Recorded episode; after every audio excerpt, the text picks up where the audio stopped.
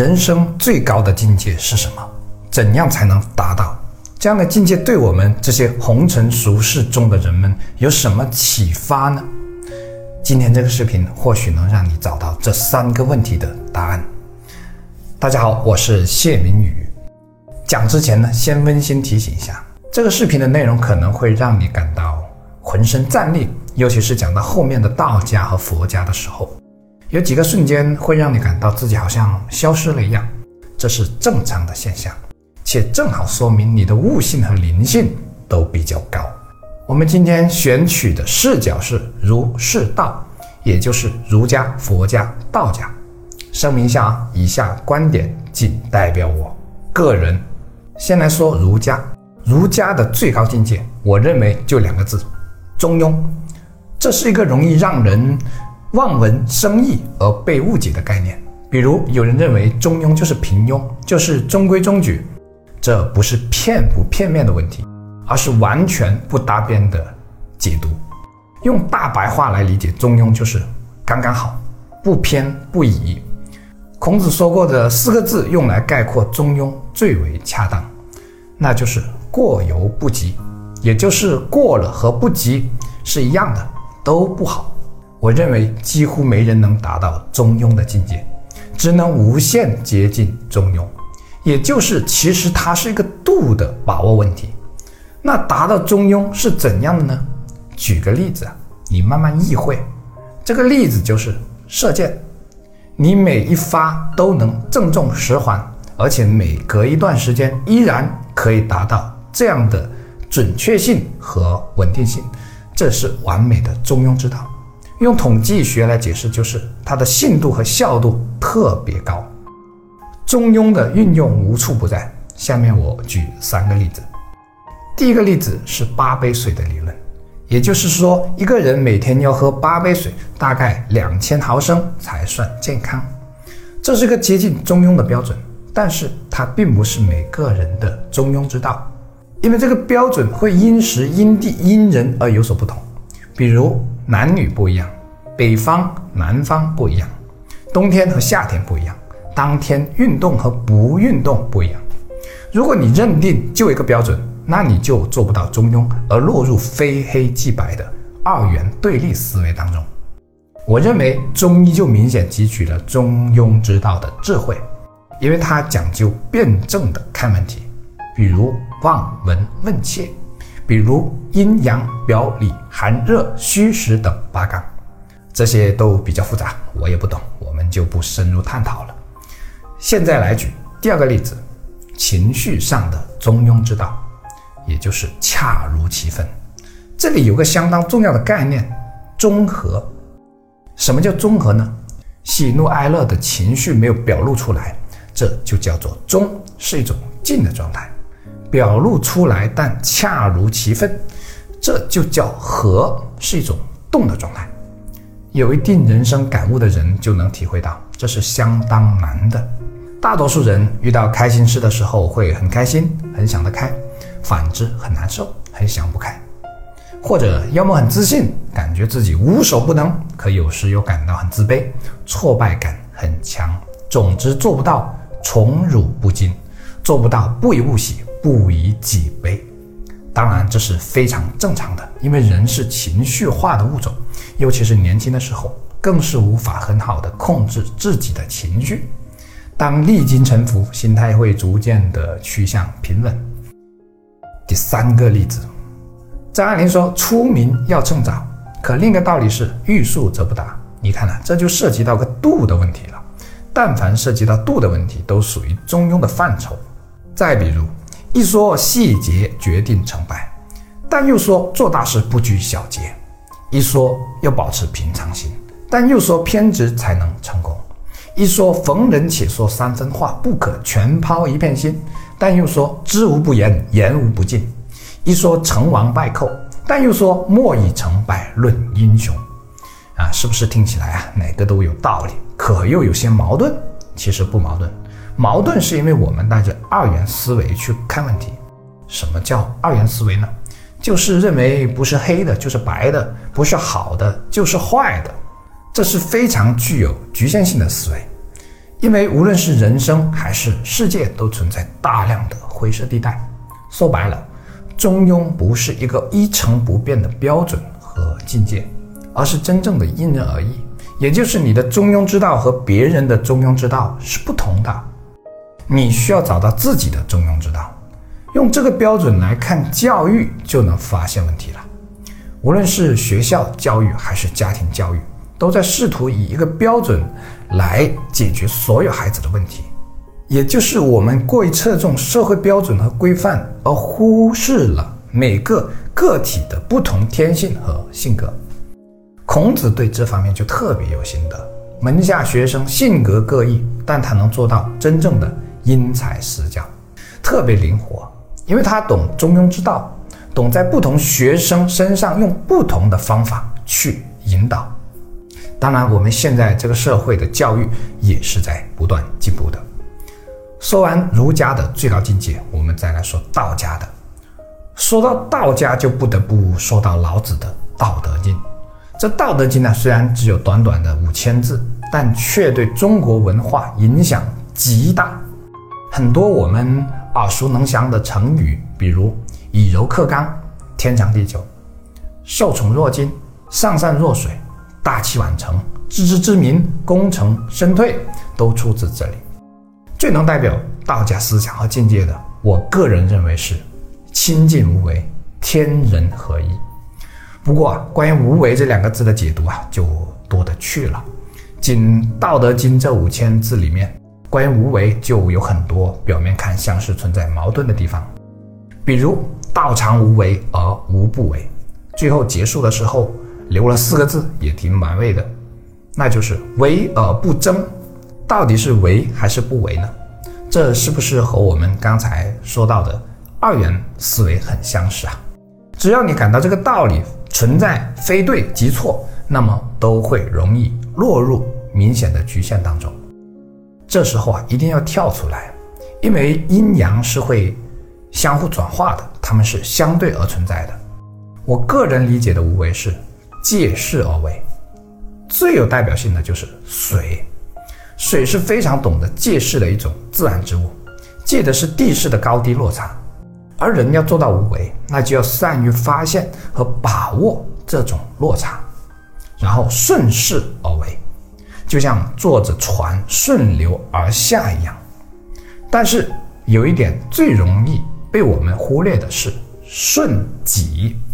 顺从并施展自己的天性或者说天赋，但大前提是你需要对自己有非常清晰全面的认识，从而发现存在于自己天性里的势，借这个势活出自我本色，从而走向庄子所说的真人的境界。你越发挥不了你身上的势，你就离真人的境界越远。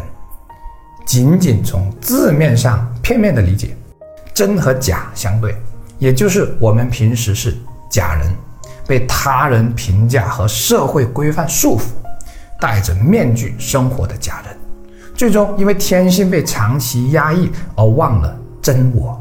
需要补充的是，真我不是任意妄为、不顾后果的那部分，因为人的本性有善有恶。所以还是需要回到中庸之道，找一个最佳的平衡点。毕竟人始终是社会性的动物，没有人可以完全脱离社会而单独生存。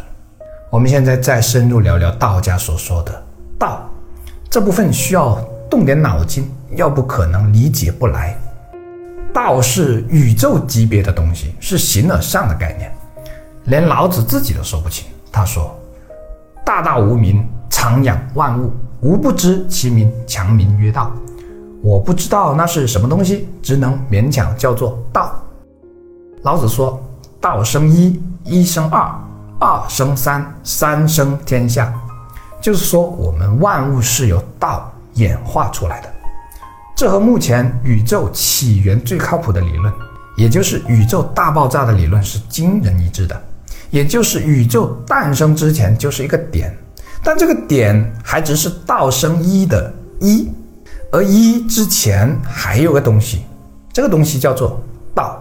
同时，道的发展又和计算机的零和一很像，因为计算机包括所有电子产品都只能识别两个数字零和一，所有的程序和代码底层都是由这两个数字的不同组合组成的。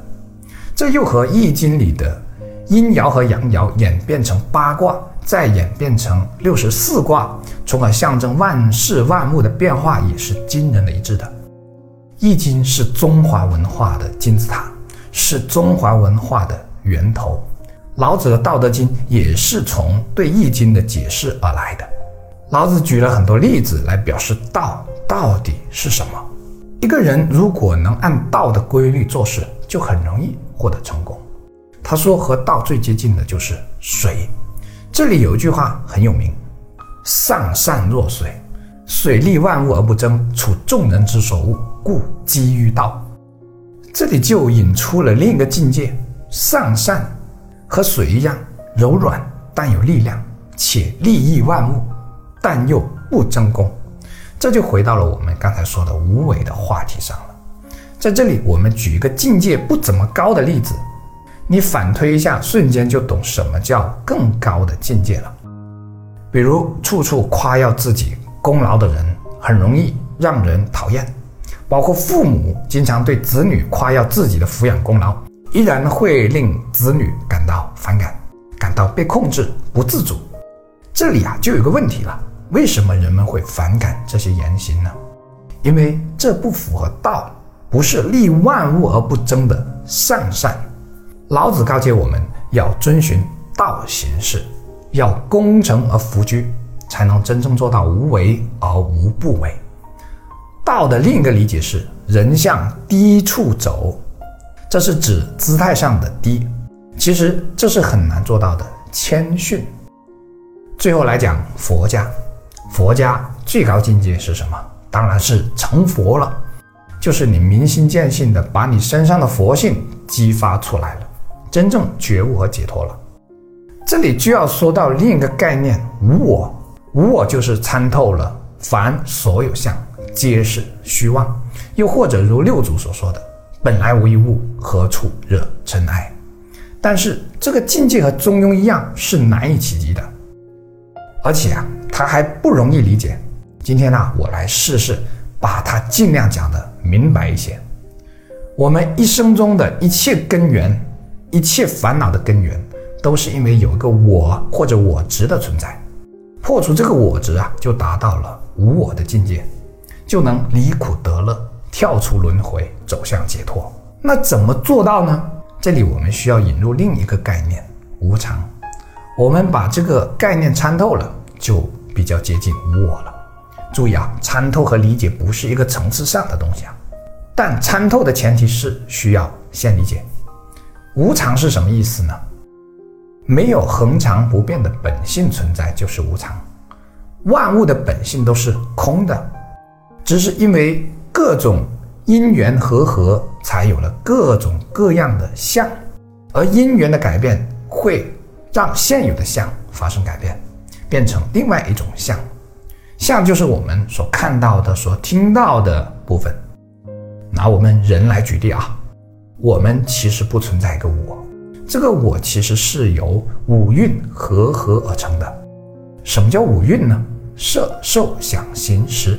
就是五蕴，这里我们就取色来解释，色就是我们看到的物质部分，比如我们的身体。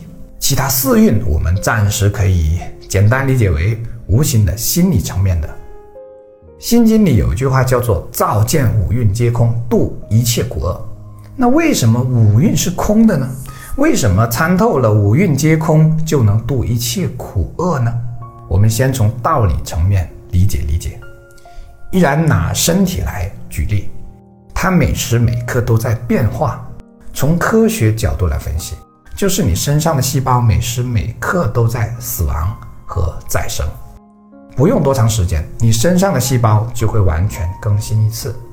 那么问题来了，你身上的所有细胞都被更新了一次，你还是原来的你吗？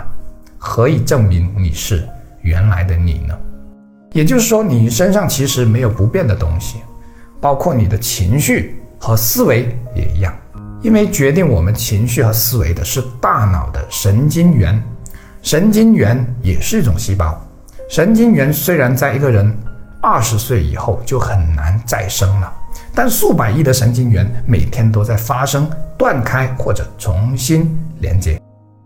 是神经元决定着我们的思维和情绪，所以你每时每刻都在发生变化。我们再放大到一百年甚至一万年为一个单位，就能发现没有东西是恒常不变的。物质上会经历四种状态：成、住、坏、空。比如你家的车子、房子。生命会经历生、住、异、灭。乃至包括地球，甚至宇宙也不例外。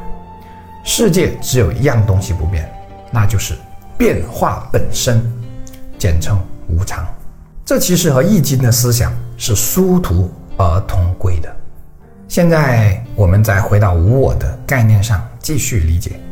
比如你说我很失落，其实啊，并非你很失落，背后依然是神经元相连接的结果。还包括一些神经递质和身体激素的变化，但是这只是你身体的一小部分，是这一部分让你有了失落的情绪。那么这一部分可以代表你吗？从统计学的角度来看的话，这个样本量是无法代表全体的。所以啊，准确来说是，我有一种情绪，这种情绪被人类命名为失落。再比如。我是谢明宇，可谢明宇只是我的名字，我再换一个名字，我还是我，所以我不等同于谢明宇。再比如，我是人类，我是男人，可人类只是一种物种的命名，男人只是人类性别的分类。那你是谁？有个比较有意思的说法是，我是我的观察者。那怎么找到这个观察者呢？你看完这个视频之后，做个小测试。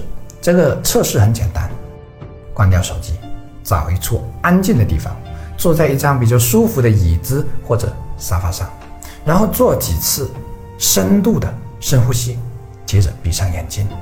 你试一下，什么都不想，就专注在呼吸上，看能不能做到。对，绝大多数人是做不到的，不用几分钟，甚至几秒钟，就会感到各种杂念不断冒出来。好。现在问你一个问题：不断涌起杂念的那个是谁？而觉察到杂念的产生的那个又是谁？其实佛家的无我，一定程度上就是站在这个观察者的角度去参透我，也就是不断产生杂念的那个我，其实是空性的。所有痛苦和磨难都是空性的，然后走向涅槃重生，从而走向真正的解脱。这便是觉悟的众生，简称一个字：佛。